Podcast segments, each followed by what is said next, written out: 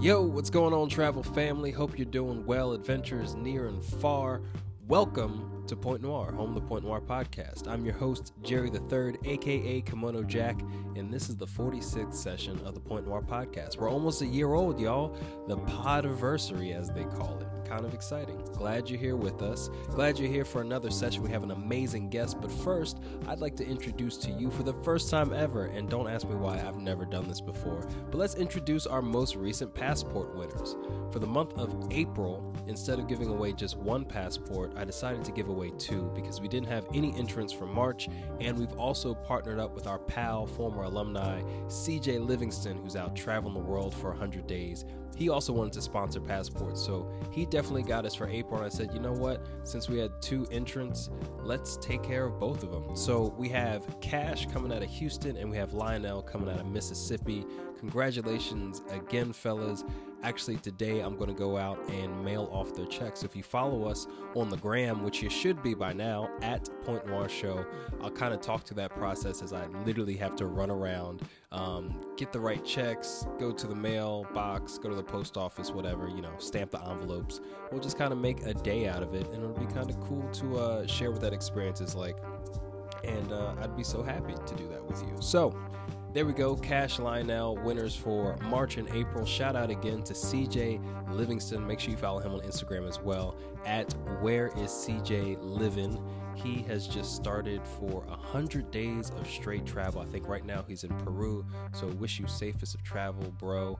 And with that all being said, we have a very special show for you today. Can't wait to introduce today's special guest. So let's get right to it.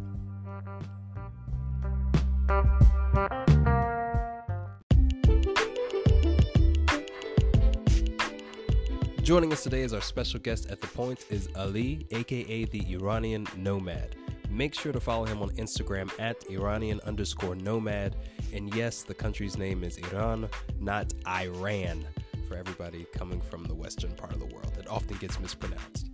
So, as you can tell by now, he probably is Iranian. He's a traveler, he's a brother with perspective, and he's bringing so much to the table in this session. Can't even get into the details of it all, but I can promise you that you will definitely learn something about a region of the world that, especially in the West, often gets miscategorized, gets demonized. Just there's so much misinformation out there. And there's an actual language barrier and technology barrier that prevents us from having regular casual contact with a lot of Iranians. So, thank you so much to Ali for sharing his perspective in such a powerful way. And you can tell throughout the whole session, I'm learning, picking up things, learning about things like Farsi and Persian, and that they're not Arabic. Like, I had so much of my ignorance taken away because I didn't know anything about the country. So it's such a beautiful interview, probably will be one of my favorites, and I think you're going to get a ton out of it too. So, as always, you know the drill grab your refreshing beverage of choice. I still have some tej left over from Ethiopia. I think that'll be mine. Find your coziest corner of your futon, sit back, relax, and enjoy today's session. And I'll see you on the flip side. Yo, what's going on, Ali? Thank you for joining us today at the point. How are you feeling today, fam? I'm good, thanks. How are you? I'm great, man. Uh, where are you calling us from today, just so people get a context? Uh, I'm calling from Tehran, Iran. Wow, dude. Like, you are, we've been exchanging DMs for like literally the past few hours. I was like, hey, would you like to be on the show? You're like, yeah.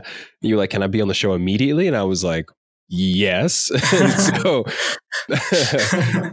doing some negotiations. It's been cool, man. I, I, appreciate the the exchange. You've been very patient. I appreciate uh, your time and being able to put me on right now. Absolutely, man. Absolutely, man. And uh, I actually, we strive to collect stories of, of men of color who travel. And I don't know anybody who's from Iran who travels or does anything. And dude, just looking at your Instagram, bro, just the food alone. Like, if you're a foodie, definitely check out his IG. Like, everything looks luscious and green and fucking delicious. And the scenery, like, I'd love to learn more about Iran, your experience, how you became a traveler. Like, it's just beautiful from everything you've shown me. Yeah, I'm glad you like it. Iran's a country that's very misrepresented. Most people don't know anything about it except all the noise you hear in, on the news. So I decided to open up this account and try to dispel some of those myths that exist. Absolutely, man. You're doing an amazing job representing it. So let's let's start talking about you. How did you get into traveling and uh, adventuring? Well, I was privileged enough to grow up in a family where we traveled a lot since I was a kid mm-hmm. because my parents they were they're both university professors. So when I was around three, we moved from Iran to Switzerland for six months because my dad was studying there in Switzerland. And then after six months, we moved to Vancouver, Canada. So I grew up in Canada basically for until I was 12 years old. Then I moved back to Iran again with the family and I was here until until I moved back again to Canada for my PhD on my own. And I lived another 10 years in, in, in Montreal, Canada. Okay. Wow. Yeah. So I've done a lot of traveling with the family. And then after living in Canada for half my life, I realized there's so many stereotypes, wrong stereotypes about Iran and Muslims and the Middle East and brown people and people of color everywhere. And it just kind of got my blood boiling. And it got me to a point where I thought like, I know the language, I know the culture in the West, and I felt it, like it's my duty to somehow use this knowledge and this uh, this connection to teach people about this this side of the world. That's great, and I think I can relate to that a lot. I'm really surprised to say that you felt I don't know if animosity would be the word you'd use, but is the reputation of Iran not favorable in Canada as well? We usually think of Canada as being very diverse and pretty open. What what was that like? Yeah, Canada's compared to Western countries, it's probably one of the least, I would say, racist in quotation countries in the world. But yeah. still, even in Canada, even if people are politically correct about it and they smile at you and they're nice, you just feel it every day. I mean, just by the fact that like you're sitting on, uh, sitting in the metro and the subway and someone leaves their seat, you can feel that they're not happy to sit next to you. Or uh, man, at the immigration desks, when you want to enter Canada, the US, mm-hmm. any Western country, you get asked the most ridiculous questions. And you could just feel it every day. It, it, it might not be out there like in the US. People not might might, uh, might not be as direct as they are in the US, but it's still alive and well. Yeah. So I'm thankful that you could share that perspective because that's something I think a lot of, from my experience as a as a Black American, there's just kind of this sense, you know, when stuff doesn't quite click, and you're like, what's going? Is it is it because of the color of my skin? That's really interesting that you've had similar experiences because yeah, uh, you know, and it's, like, and it's not just the color of the skin with with Iran. Oh, sorry to cut you off. No, no, no, no, no. Keep going. What, it's more than just the color of the skin. Yeah, like uh, with Iran, for example, you could be having a perfect conversation with someone at a bar or a restaurant or something like a stranger. Everything could be going really well. And then as soon as they ask you where you're from and you say Iran, it's like end of conversation right there. It's like, oh, cool. Okay. and they just leave. So the name Iran is, it actually makes it bigger different than just the color of your skin. So there's like two layers of racism. Wow. Wow. So man, I don't even know where to start. I mean, I think it's great that you've had these dual experiences that you've, tr- I mean, you've really put a lot into this account and your travels and showing off the country. Now, I can't read Arabic yet, but there was even a point not too long ago where Nat Geo did not accept, was it picture submissions from Iran and a couple other countries? And you made a difference with that. Yeah, thanks. Just first off, uh, the language we speak in Iran, it's, uh, it's Persian. It's, it's not uh, Arabic. My bad. Yeah, no, that's just another misconception about Iran. But the the alphabet is the same. It's similar. Okay. So yeah. Okay. So you're not totally off on that. But uh, Persian, it's an Indo-European language. Actually, it's more similar to like English and French than to Arabic. But about the Nat Geo thing, so yeah, so uh, they had this uh, competition for reaching a hundred million um, followers on Instagram, and mm-hmm. out of those 100 million, I'm sure a lot of them were Iranian because Iranians love Na- National Geographic. But Iranians weren't allowed to compete in that contest. And that just got me really pissed off because a lot of the good content that National Geographic provides for its viewers is from Iran. And mm-hmm. in that contest, you were allowed to put pictures or videos of Iran, but you weren't allowed to be a, an Iranian taking those pictures, which is really absurd. Wow. Because, yeah. for example, I'm a dual citizen right now. I have Canadian citizenship and, and Iranian citizenship. So mm-hmm. I, for example, would be allowed to compete because of my Canadian passport, but just for not having that one piece of paper, I wouldn't be allowed to compete. And it doesn't make any sense.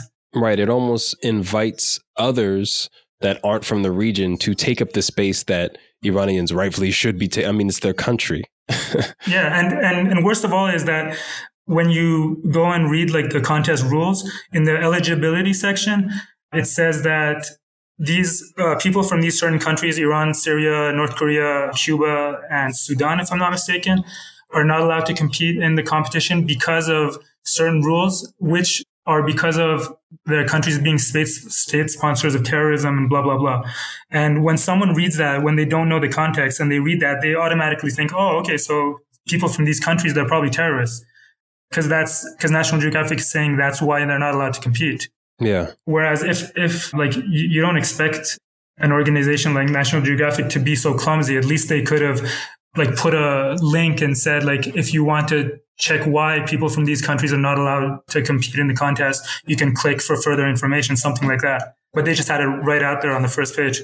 Wow. And that, and that just strength, uh, strengthens strengthens that stereotype about Iranians and people from those other countries. The misperceptions, the yes, the lack of understanding. That's that's no bueno. Yeah. In addition to, to having the opportunity, I'm, I'm very excited to learn more about Iran and from your photos and stuff. I want to visit. I want to see. I want to hang out, kick it.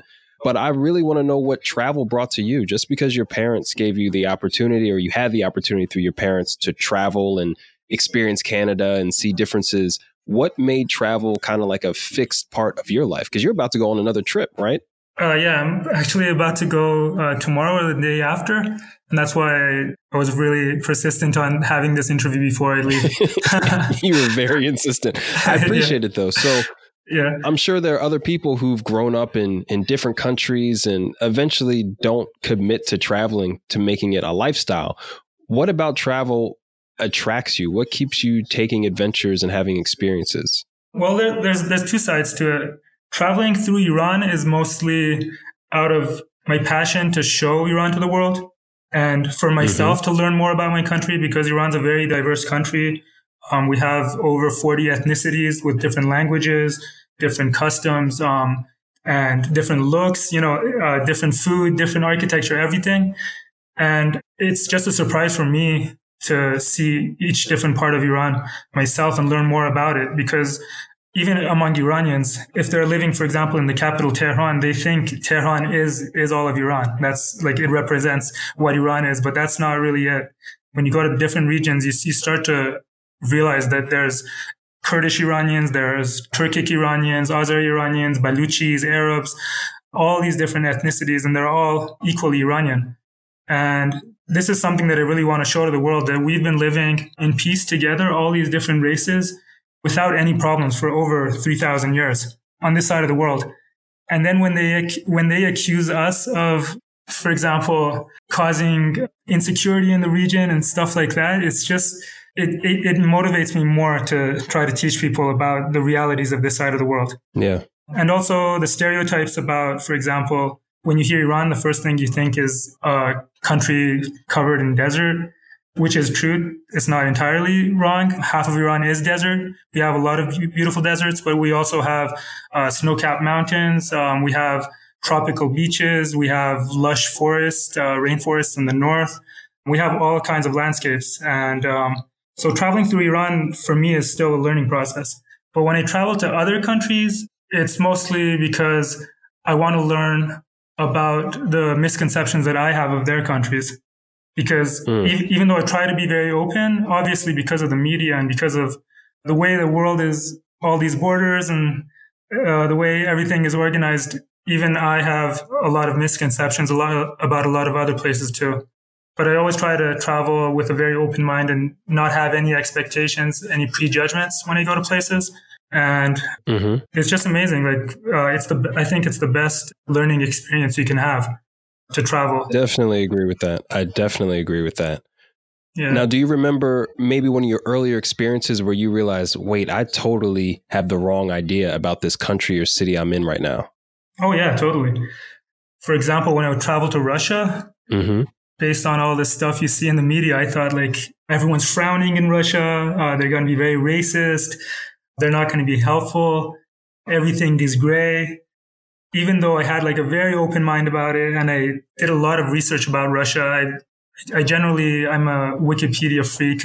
I read about everything mm-hmm. I uh, see instantly. And even though I had all the knowledge about this country, uh, when I went into Russia, I realized like everything, all of the ideas and perceptions I had of, about Russia, they were all wrong, pretty much. And I was really happy that I went there and saw for myself because if I hadn't, I, I would have kept those misconceptions with me. That's powerful. And your willingness to change your mind, even given the information you had before, I find that not everybody's able to do that, to think critically when they're in a situation that's different than the, the information they've been given. That's what's up. That's cool. Yeah, I think well, I, I, think if you don't have any expectations when you go to, to to a place and respect the the local culture and respect the fact that you're you're the person uh, you're the outsider there. You're the person who has to adapt yourself to their customs and culture, and they have no responsibility to accommodate themselves because they're living their everyday life.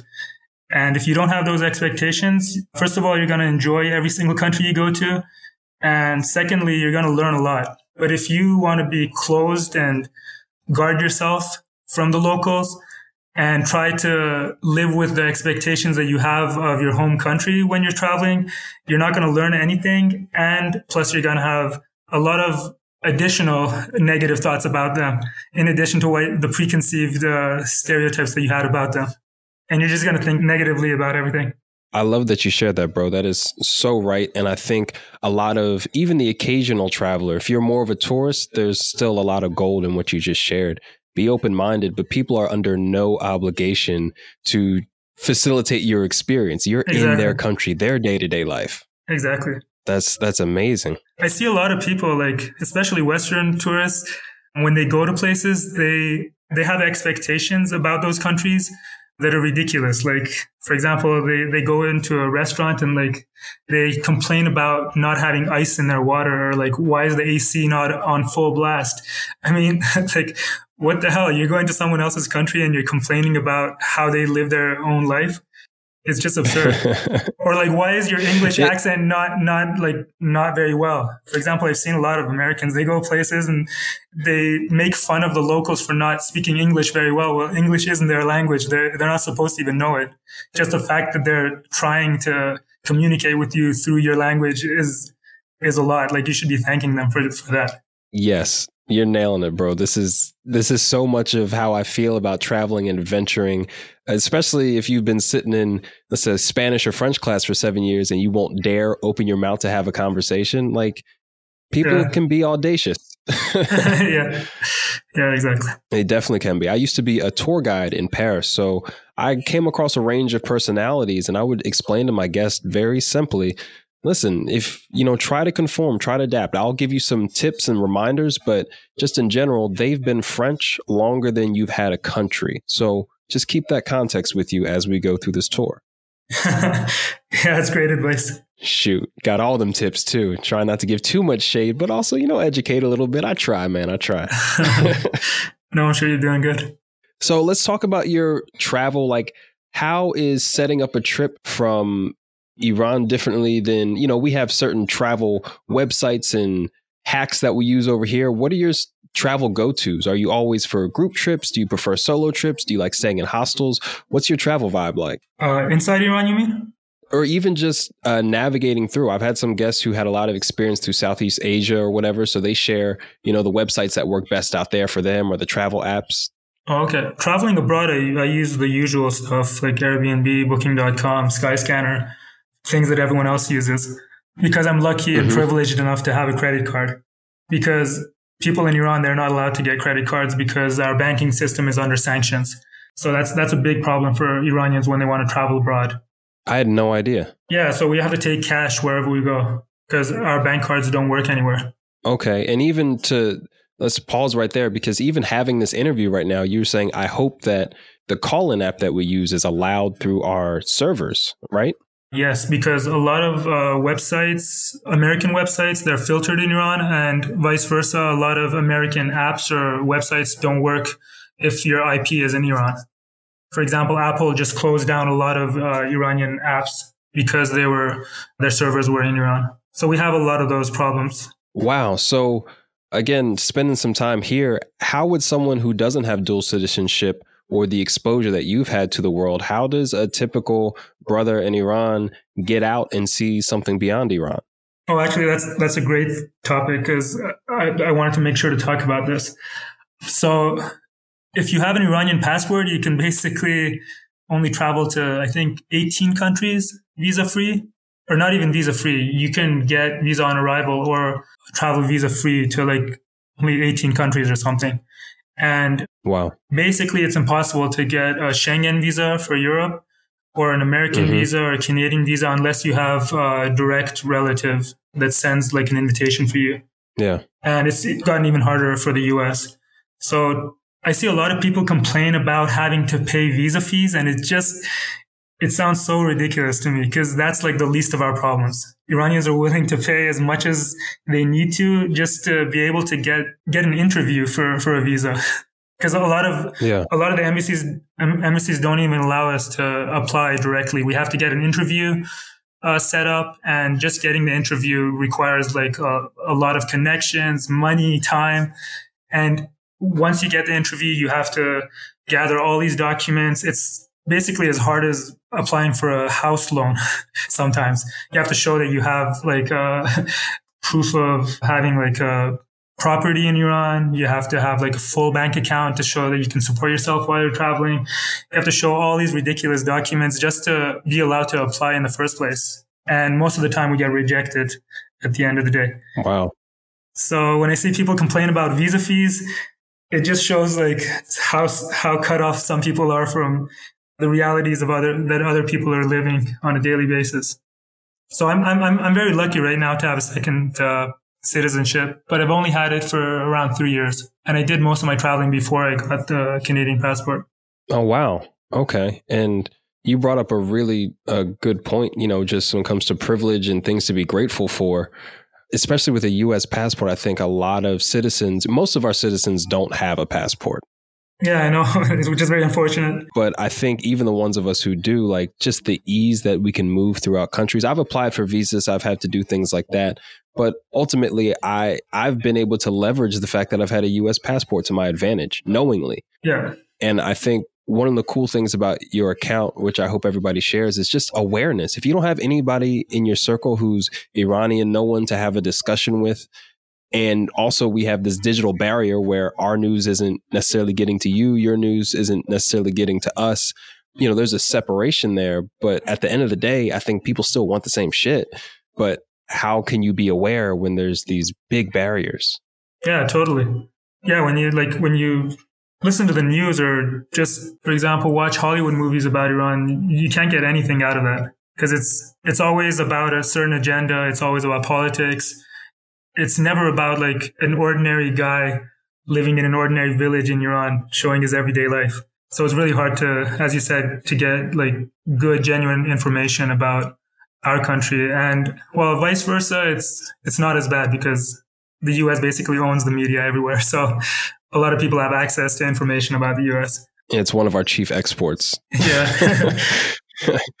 for worse or for worse yeah yeah so and, and even if you if you do have access to content about for example a country like iran it's really hard to get it in english that's one of the mm. reasons why I'm, I'm very persistent on continuing this account Yes, and I appreciate the correction 100%, brother. Now I know it's Persian. It may look like Arabic, but I am reading per- I didn't even know I visibly know the difference. Persian. Now I know. I appreciate that. Yeah, it's Persian or Farsi. They're they're an equivalent. Uh, oh, Farsi. Okay. Yeah, Farsi and Persian okay. is the same thing. I don't know if you want to get into the history of why why we use the two terms, but when I go to visit you, I think we'll have some time to, to yeah. talk about that. So I'm curious, how were you able to travel before you had your Canadian passport? Well, first first I started with the countries that I could travel without a visa. Mm-hmm. So not all countries are, are uh, have that animosity towards us. Like we could go to Turkey without a visa. We could go to Georgia. We used to be able to go to Malaysia. I don't know if that's still the case. Uh, it was pretty easy to get a visa for Thailand. And I also went to Cuba because you didn't need a visa with an Iranian passport. But then when I traveled to Europe, for example, I would have to look for some kind of conference or something and apply to a conference uh, in order to be able to get the visa. It, w- it was kind of complicated and kind of sneaky on, on, on my part, but that was like the only way I could get the visa. So I would try to look for conferences that fit my field of study and apply for them. And then once you, you got admission from the conference or you like wrote a paper that got accepted or something, they would send you uh, an invitation letter and you could take to the embassy and you could get the visa. But even then, like they would usually give you like a two week visa or, or a 12 day visa. And I would have to like squeeze in three countries or four countries into like 12 days, which wasn't what I wanted to do at the time, but I, I had no choice. I can imagine. I'm curious. Are there other are there other young men like yourself who are having to go through the same hoops to to get this done? I mean, writing a full paper to go to a, like a work related event listen, Americans, we don't read or write. This already is giving me the sweats, bro. Like, uh, what was that experience like? How did you maximize your time while you were in Europe for those, you know, short number of days where you weren't at the conference to see things? Well, to be perfectly honest, I would basically ditch the conference. I would just do my talk and just skip the rest. Because the whole point of applying for the conference was to travel. It wasn't really to Badass. attend. So like I would apply for a conference, I would do my talk, and then I would try to travel for like the remainder of the time that I had there. And it was like I remember when I uh, my first uh, Schengen visa that I applied for, I applied for a conference in Madrid in Spain, and I flew to Spain through Austria. I did my talk in Madrid, and then after that, I drove down to Cordoba, Granada, Sevilla, uh, did the entire south of Spain, Andalusia, and then I went back to Barcelona, took a train to Montpellier in France, and then uh, Marseille, mm-hmm. and then took a train up to Lille and Brussels, and then back to Paris, and then back to Vienna and back to Iran. So like that, I squeezed all of that into 12 days. Wow. Yeah. So wow it wasn't it wasn't the best best kind of trip I, I could have I could have had, but based on the conditions and the restrictions I had, I made the best. It really sounds like you did. That does sound like the ideal trip. I mean, why not see? I mean, you put yourself on tour for real. Was there anything that you took away that you liked about these countries? Because I'd imagine you might not be a fan of some of these countries because of their policies towards Iran. Oh no, it's. I mean, I don't confuse the people with the governments the people are fine mm. everywhere. People are lovely everywhere yeah. if you get to know them. It's just the, the governments that mess it up for all of us. People are nice. They were they were super nice in Spain. They were really nice in, in France. I loved uh, traveling through the south of France. I had relatives in yeah. the north, so that was a good experience. Uh, they took me around in uh, in the north of France. No, I don't. I don't have any problem with anybody. As I told you, like I, I don't have any expectations or anything. So it always turns out good. That's awesome and very open hearted of you. I think I can see it in both ways, and probably because I'm probably not as nice as you are. but, you know, sometimes I think if a government is not treating people the way that they should be, let's take the United States, for instance, I encourage people of color to just like leave. Like they don't necessarily, they have options to get away. You know what I mean? And while people generally are nice, and it depends on, you know, how you show up in that space, I could see, you know, maybe you're not a fan of particular countries because they had a certain agenda. That's all. I don't know. I, I, I think I could I could agree with some of that, but I also disagree in a way. I think if if people just if they're facing a problem and they just want to like leave and not resist it and fight for their rights, I think that's basically giving those people who don't want you exactly what they want. So I've traveled actually like half of the states in the US and I didn't have a problem mm-hmm. with people in any of the states either. I mean, you do see people treating you not so nicely in some places, but they're always the minority. Even if you go to the, the most racist, worst place you could think of, those racist people are still the minority, I think. Just the fact that like, I don't know, if you, if you go to a very remote area where they don't see a lot of uh, foreign tourists or brown tourists, for example, Muslims, and you interact with them and they talk with you and they realize that you're not as bad as they thought you were, I think that itself is is powerful and it can make a difference at the end of the day. So, for example, like uh, I was doing a, a trip uh, through the southwest of the U.S. Uh, we started from Denver, and then drove down to New Mexico, and then back up to Colorado again, and then through Utah and down to Arizona, and ended in California. And I, we had this experience when where we were at a mechanic in Moab in Utah. And there was this Mhm. guy, he had a sign saying something against sand and N word, something like that Mhm. in his shop. And, but he was a really nice guy. And when we, and after like we got the car fixed and everything, I asked him about the sign. I'm like, why do you have that up there? And he's like, because these people are out to kill us. And, you know, we've been sacrificing in Iraq and blah, blah, blah. And I'm like, but do you, do you know a single like person from that region that you're hating? And he's like, no, but I'm sure they're bad. I'm like, and I said, well, I'm one of those people. Like, am I that bad? And he's like, oh, I thought like you're Mexican or, or Hispanic or something. I'm like, no, I'm, I'm, I'm Iranian. I'm Muslim and I don't seem that bad, do I? And like after that, we had like a, f- a friendly chat for another 10 minutes or something. And I think, I'm not sure, but I think I did make a big difference and change his perception to a big extent. Yeah, I can definitely see that. And shout out to you for engaging in, in a positive way that made somebody feel invited and, and welcome to, you know, to put down their guard. I think that's I think that's dope. I'm curious though, because the way I see and this could have nothing to do with the show or the podcast and might not make it in. But so when I look at the black American experience, I think it's one thing to talk about people who've immigrated to the country. Well, I, I categorize it in two ways people who came to the country by choice Uh huh. and people who did not, and people who were brought to the country against their will. Yeah. And there's a there's a difference in that. So I think that there's a ton of opportunity. I chose to come back to the states after living in France because there were opportunities for me economically, but I also recognize that the entire system systemically is set up for me not to be a part of it. Exactly. Does that make sense? yes, exactly. That that's exactly what I was trying to say. So, in terms of the whole stay and stick and fight it out, and we have a lot of mantras and chants we go through here, you know, people fought for your right to vote, but it's like to vote in a system that is isn't designed for them to win. Yeah. Exactly. It's that part, particularly for the Black American experience, that I'm just like, you know what, y'all, we could just not be here. Yeah, but then at the same time, like it's it's just as much uh, uh, your country as it is anyone else's. So you have every single right to be there, and if if other people don't realize that, they should they should be the ones to leave. I think. I know it's really tough. I- it's, maybe I'm privileged in the fact that I wasn't born in Canada, maybe, or my parents don't live there. So I didn't have to live there. So I did have, have a choice to move just to another place. And maybe it's just easy for me to say this, but I don't know. Like when I was living in Canada, I, I felt like I have to fight my ground as well while I was there. Hmm.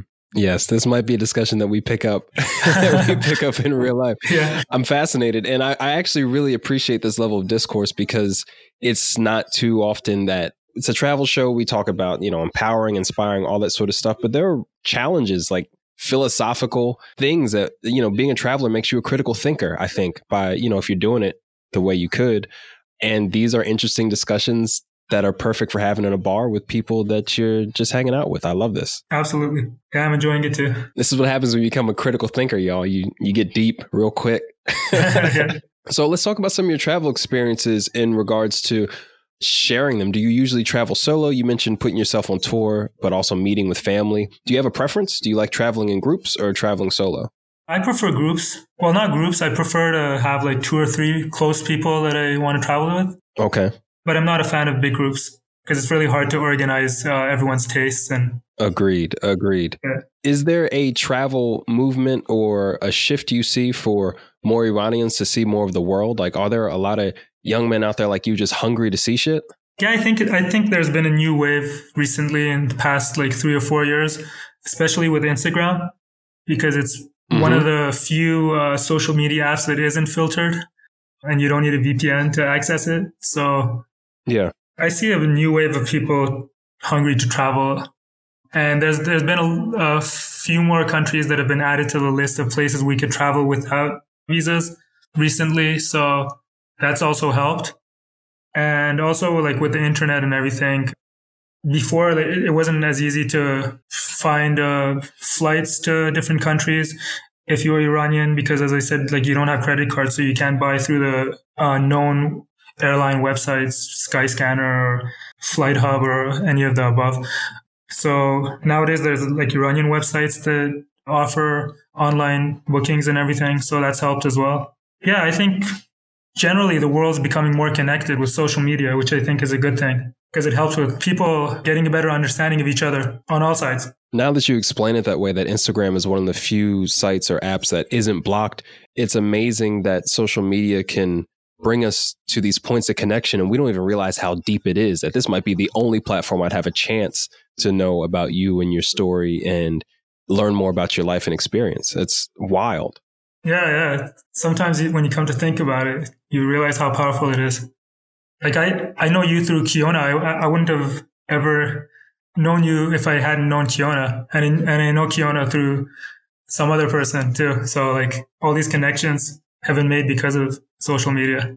It's a beautiful thing. Shout out to Kiona, how not to travel like a basic bitch. We'd be shouting her out all the time on the show, but she knows like everybody. Oh yeah, she's she's awesome she's such a good person and she's always doing what's right, which is amazing. Always. Yeah, always. Even if it's retroactively, she'll go through, re-edit her posts. We could do a whole show about her. She's she's dope. Shout out to Kiona. Yeah. And yeah, she definitely put us in touch. And I'm I'm even more appreciative now that I understand more your narrative. And I'm so fascinated, bro. How does the whole not having credit card thing work? Do people show up to the airport with cash? Yeah, we have to travel with cash. But I mean, to buy your ticket, like that's a lot of cash. Not just for the ticket, I mean, for everything. Like if you're traveling somewhere, you have to take as much cash as you expect to spend there. So if you want to go like on a wow. three month trip and you expect to spend, say, $7,000, you have to take $7,000 in cash with you. Can I have this in small bills, please? yeah, those, those, that's just one of the hurdles that we have traveling as an Iranian that people usually take for granted. It's not something anyone ever even thinks about. Yeah, I'm like, my pockets are only, you know, I'm a relatively fashionable guy. My pockets are only but so big. Where am I keeping this cash on me? yeah, it's not just for like everyday expenditures like food and public transportation and stuff. Like if you want to book an online ticket while you're traveling, we can't do that. So you have to buy it in cash again. So for example, if, if, if you're doing like a two week trip through somewhere in Europe, and you're going to buy train tickets and plane tickets, you're going to do all that with your credit card. So you don't have to worry about that at all. You're going to do all of that online, right. but we have to have cash for that as well, unless you buy it all in advance. I'm missing something. So is there like a, a, a center that you can plug into where you say, here's my cash, buy this ticket for me? No, you have to do it because you said most people don't have credit cards. Yeah, you have to you have to do it all in advance while you're in Iran, or do it in cash. There's no other way. Wow. Any other unique challenges like that? Not that I could think of particular. Oh well, there, there's a really big challenge, and that's just uh, the purchasing power that we have. Like right now, mm. because of the sanctions, our currency has like dropped by one fourth of what it used to be, almost. So like if you could get, for example, one dollar, sorry, three dollars with ten thousand tomans before, which is our currency, now you could get less than one dollar with that. So our purchasing power is like really, really weak right now. And the average income in Iran, or because of this conversion rate right now, is about like $150 a month. So you can see it's almost impossible to travel abroad nowadays for the ordinary Iranian. And that's why, that's why I've been traveling domestically for the past year. I haven't gone anywhere since the summer. That is incredible. And thank you for stating it so plainly. I think even people in the States who complain about, oh, these, you know, travel is expensive. It's like, no, my guy, you haven't seen expensive. Oh, yeah. Like uh, right now, if, if a foreigner wants to come to Iran, it's probably the cheapest country to travel to. But at the same time, it's become like three times more expensive for the ordinary Iranian to travel through Iran because we get paid in our local currency. We don't get paid in dollars. Right. So, right. so for example, you could get like a perfect meal in Iran right now for around three dollars, whereas for an Iranian, that's that's a lot of money. Yeah, because for them it used to be one third of what, what it was what it was before. I appreciate you speaking to this because you're talking about you know when it comes to economic power, a lot of times as as uh, U.S. citizens, we look for countries where our dollar stretches. Oftentimes, though, we don't talk to a person face to face and have them really talk about the reality of living in that environment, not just visiting, you know, living and earning in that environment. Yeah, it's it's become really tough nowadays for for Iranians.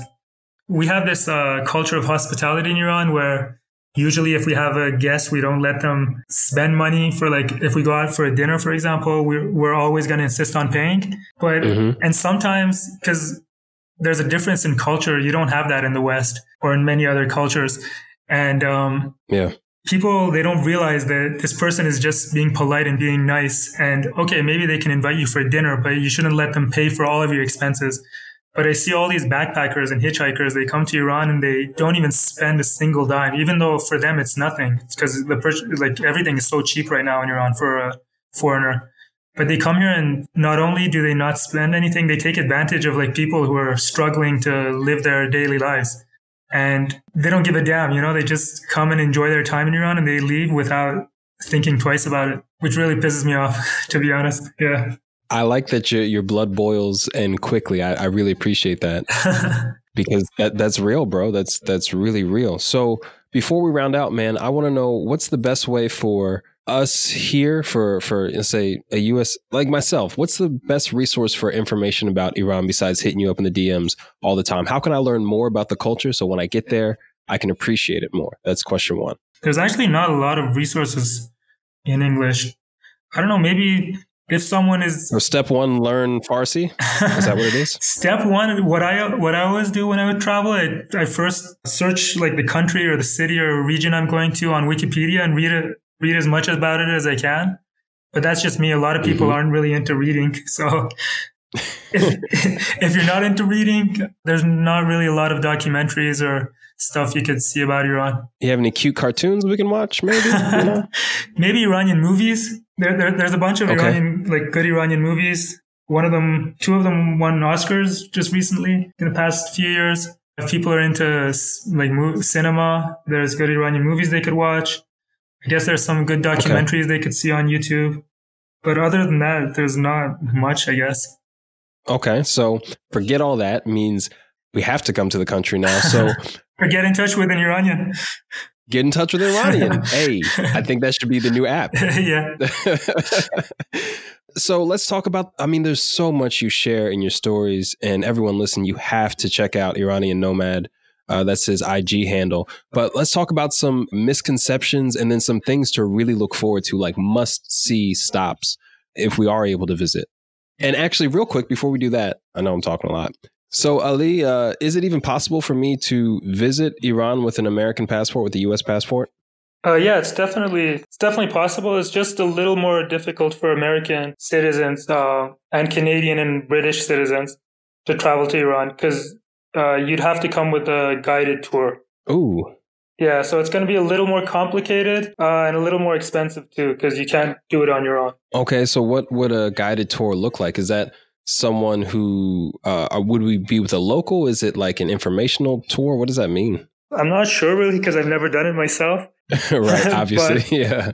But from from friends who have done it, I, I heard that it's basically like uh, you get like a package tour that where everything is like your itinerary and everything is uh, preset. Mm-hmm. You know where you're going in advance. Uh, you've booked your hotels and everything, and you just have someone traveling with you the whole time, which is kind of an unfortunate. Hmm. Is it fun? I don't know. The thing is, because the U.S. Uh, doesn't have a an embassy in Iran anymore. Yeah. So I guess maybe that's why. I don't know exactly what the reason is, but I, am I'm, I'm guessing that's the reason because Canada and Britain also don't have consulate sections in Iran anymore, and they have to also get guided tours. But if you're, for example, a wow. European citizen, uh, you get visa on arrival. It's really easy. Or most other countries don't need visas. Damn, that sounds buns. Yeah, that kind of sucks. That's not how I travel. Yeah, I know. All right. But a lot of people have traveled. Like I, I know a lot of Americans who have traveled and they like really had a good time here. So all right, so I guess I'll get over it because if you had to write a paper to go to a conference to go do a sprint through Europe, I'll suck it up for the experience because it's the best I can do with my situation. Yeah, unless it changes, hopefully in in the near or far future. Or unless I marry into a dual citizenship. Yeah. yeah, that could also work. so, what are some, I don't even call them hidden gems, just gems we don't know about in Iran that are definitely worth checking out? I mean, the, the landscapes alone that you show when your feed are amazing, but what are some key places to that if you do get the opportunity to visit Iran that are worth checking out? Well, the, the, the classic route that most people do is through central Iran because the city of, of Isfahan is probably like the most touristic place in Iran. It has amazing architecture from the 16th century. There's all these old bridges and mosques and palaces that are really beautiful. And then there's a city of Yazd, which the entire city is a UNESCO World Her- Heritage Site. Okay. It's a huge mud brick city. The entire city is made of mud brick, and there's winding alleys and really cool architecture. There's the skyline is, is really cool because it's dotted with wind catchers. Okay. And it's right in the middle of the desert. There's a lot of cool deserts around it. And then the city of Shiraz is the city of gardens, and uh, there's there's a lot of historic gardens in that city, and also a lot of beautiful mosques and bazaars. And outside of the city is Persepolis, or Takht Jamshid as we call it, mm-hmm. which is the ancient capital of the Persian Empire from 2,500 years ago. And there's uh, there's a lot of other really old historic stuff around the city of Shiraz as well. So that would be like the main classic t- tourist uh, track that most people do. But I personally like the off-beaten path. And yeah. if you're into nature and ancient history, Iran is probably one of the best places in the world you could travel to because the diversity and landscape is is just amazing here. And we have like all four seasons at the same time, which is pretty rare in most countries. Yeah, that's the big thing that they say with, you know, New Zealand or California that hey, you can be in the mountains in the morning and then on the beach at night. I would never think that Iran had that if I hadn't seen your stories.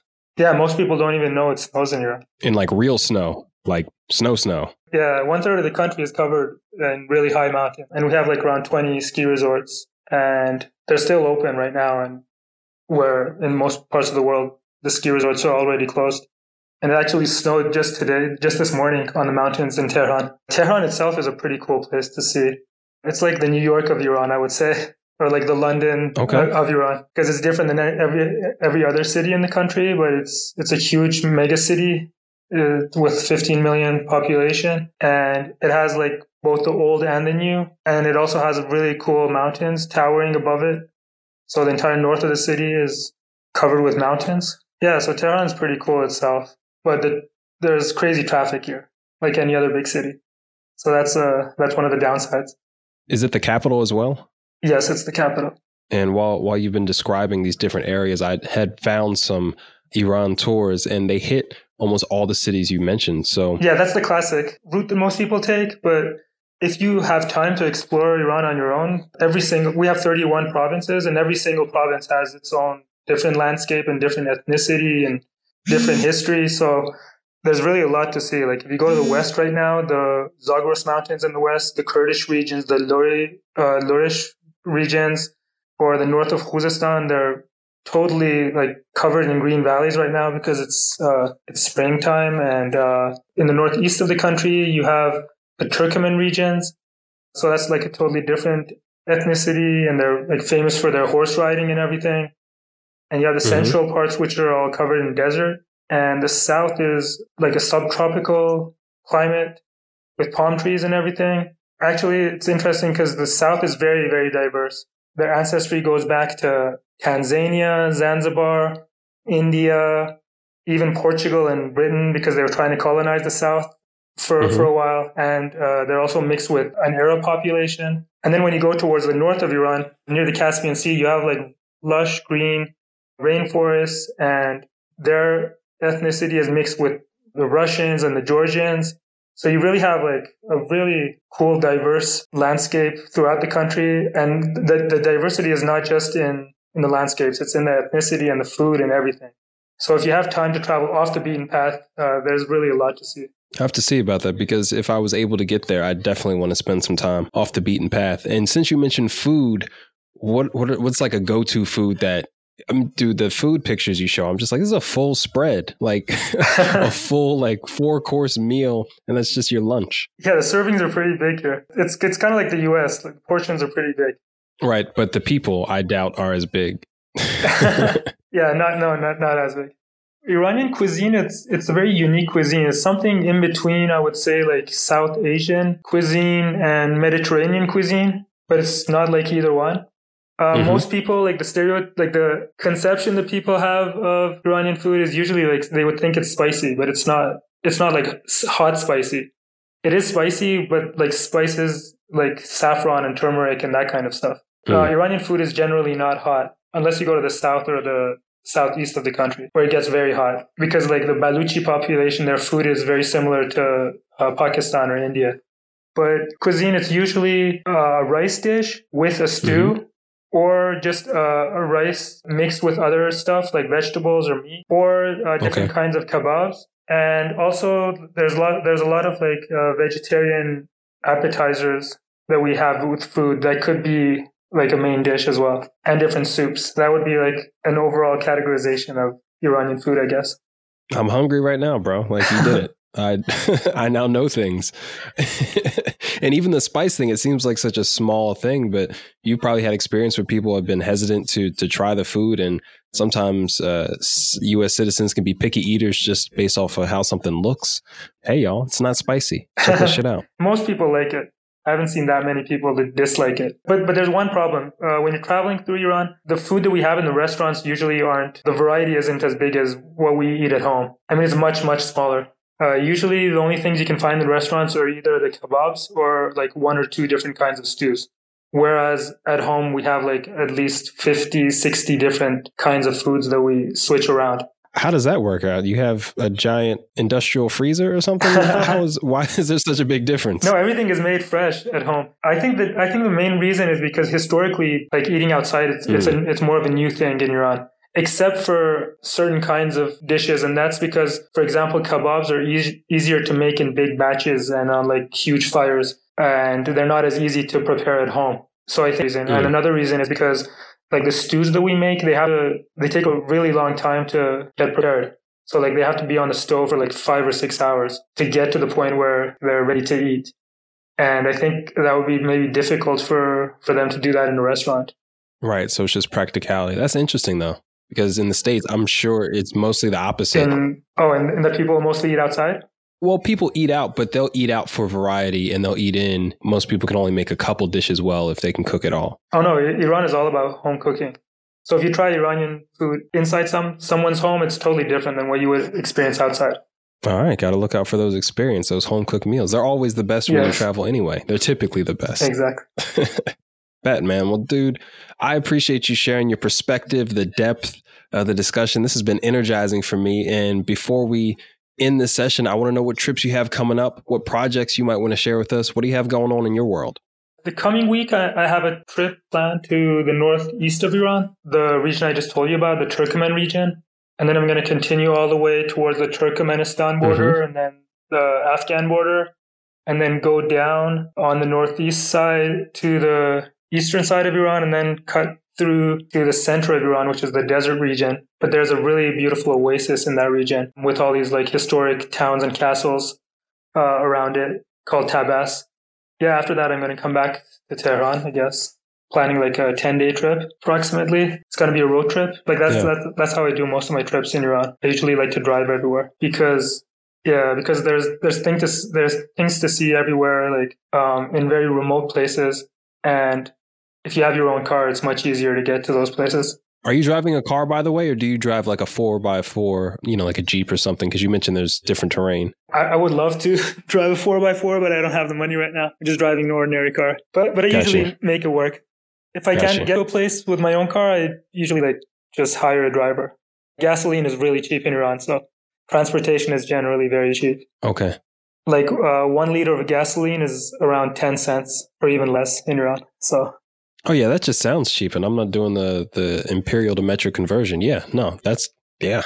Yeah, and then after that, I have I have a bunch of like foreign trips planned as well for like in in the next three months. I'm planning on going to Lebanon, Morocco, Tanzania, and Ethiopia. And I was also thinking of going to Croatia, Albania, and Moldova, but I haven't fixed anything yet those are just things I'm hoping to be able to do. That sounds like a full a full series of trips coming up, a bunch of different experiences. That's what's up, bro. Hopefully, try to make it work. Awesome, man. Well, I, I think you will. You seem like a pretty determined guy. I love the energy, man. Well, dude, this has been an absolute pleasure. I hope we stay in touch. I hope to visit at some point in my life, save up my coins and and take one of these tours and do the best I can with it, man. This has been a lot of information. And like I mentioned before, Dude, for sure. This is these are the sort of trips that I love doing. I don't like going to the popular places. I like going where I know somebody and I can learn a shit ton. Anyone listening to this now knows literally a hundred times more than they knew before they started this session. And I'm hella grateful for you I hope so. being transparent with your experience and ideas with this audience. It's dope, man. Thank you. I hope I was able to teach them something. I don't know how much. Yeah, next I'll be asking you to show me how to get into learning Farsi or Persian, whichever. We'll get we'll get into the meetings in the DMs, into the meetings between Farsi and Persian in the DMs. But hey, man, wishing you uh, safest of travels. Can't wait to see some of Thank the you. imagery and, and stories you put up, man. It, it's great. And uh, until next time at the point, man, take care. Thank you. Uh, likewise, it was my pleasure being on the show, and I hope to meet you in person soon. We'll work on it, man. We'll definitely make that happen. All right. All right, peace.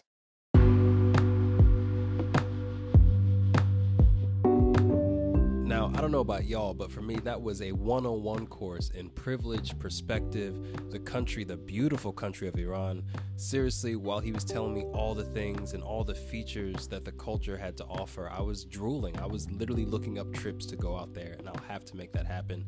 Thank you so much, Ali, for sharing. Y'all, make sure you follow him at Iranian underscore nomad on Instagram and really privilege the fact, like, think about it if it wasn't for access of Instagram in Iran and in the States, we would have never connected. So that's a really powerful thing. I really cherish that. And again, thank you so much, bro, for being willing to be on the show and sharing your truth, sharing your perspective. I think it'll influence a lot of people to think differently, challenge themselves, and to just live better, more productive lives. Hope everyone enjoyed that session.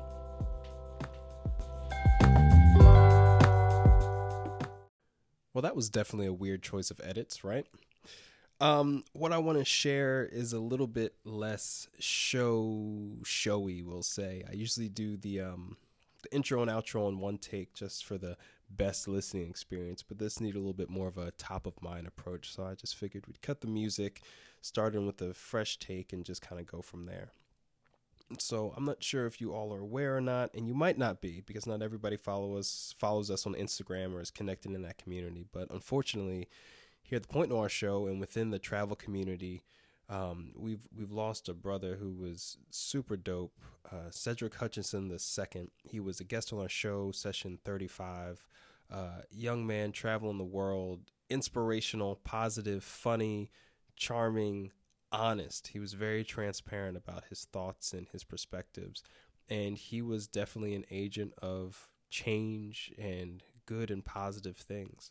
Not only was he traveling the world and having his own experiences, but he started his own company, the Roaming Republic, that is really putting on these lit trips around the world, introducing young black travelers to these different cultures.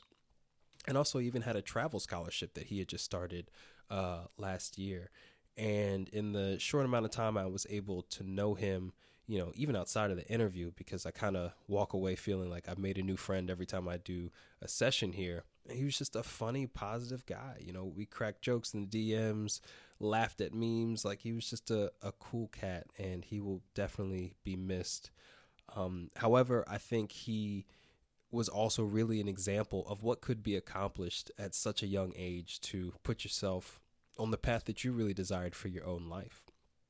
And I think if anyone were to take anything from from his experiences and what he shared in his lifestyle, it's that like wow, he was really out here living his best life, creating value for others. And we can't take positive examples like that for granted, especially when it comes to the black community. And so um, I'm proud to say that I've had him on the show. I definitely encourage y'all to check out that session just to hear his voice. I think it might be the only podcast of him um, ever. And so uh, that that's something we definitely cherish and and the Point Noir community. Um, you know that's important. I've interviewed almost 50 men at this point, and um, you know there's a connection with each and every single one, even though we might not have ever shared physical space together, and and that's really important to to know that um, you know we're all in this together. We're all going to need each other to handle difficult situations like this, and you know. Uh, even with unfortunate events like this, it presents opportunities for us to to better engage, to better connect, to be more aware of the decisions we're making in our own lives, to to try to have some sort of impact similar or you know in the same vein um, as someone like like Cedric, um, just super positive and you know really making things happen. Um, yeah, yeah, that kind of trailed off. Um, but yeah, it's it's been a week. Um, uh, definitely a sad couple of days for for a lot of us in the travel community. Um, so sending all the love and light and support that I, I possibly can and, and peace of mind to those who knew him, those who didn't get a chance to know him, and um, those who definitely uh, who were definitely close to him and and um, yeah, and the rest of us in the travel community. You know, don't be afraid to to to reach out. Uh, there have been conversations I've had with people in the DMs. They've been really healing because we're all kind of experiencing this from similar sides, and um, especially as men of color to to reach out and rely on another to be vulnerable, to say that you're upset, to say that you know you're sad. Like, yo, it's it's an opportunity to be there for somebody, especially if you can, you know, help them again along in their path. So that all being said, uh, yeah, Cedric, you would definitely sorely be missed, uh, and that the outpouring of love uh, on your behalf has been just simply simply beautiful. So that all being said uh, appreciate the space and the opportunity to be a little bit more candid, a little bit more uh, free flowing with this outro. I wish you all the safest of travels and all your journeys, no matter if they are local or international. Safe arrival is something that we cannot take for granted. And um, definitely the best of success in all your pursuits. May they be awesome. I'm Jerry the Third, aka Kimono Jack, signing off. See you next week.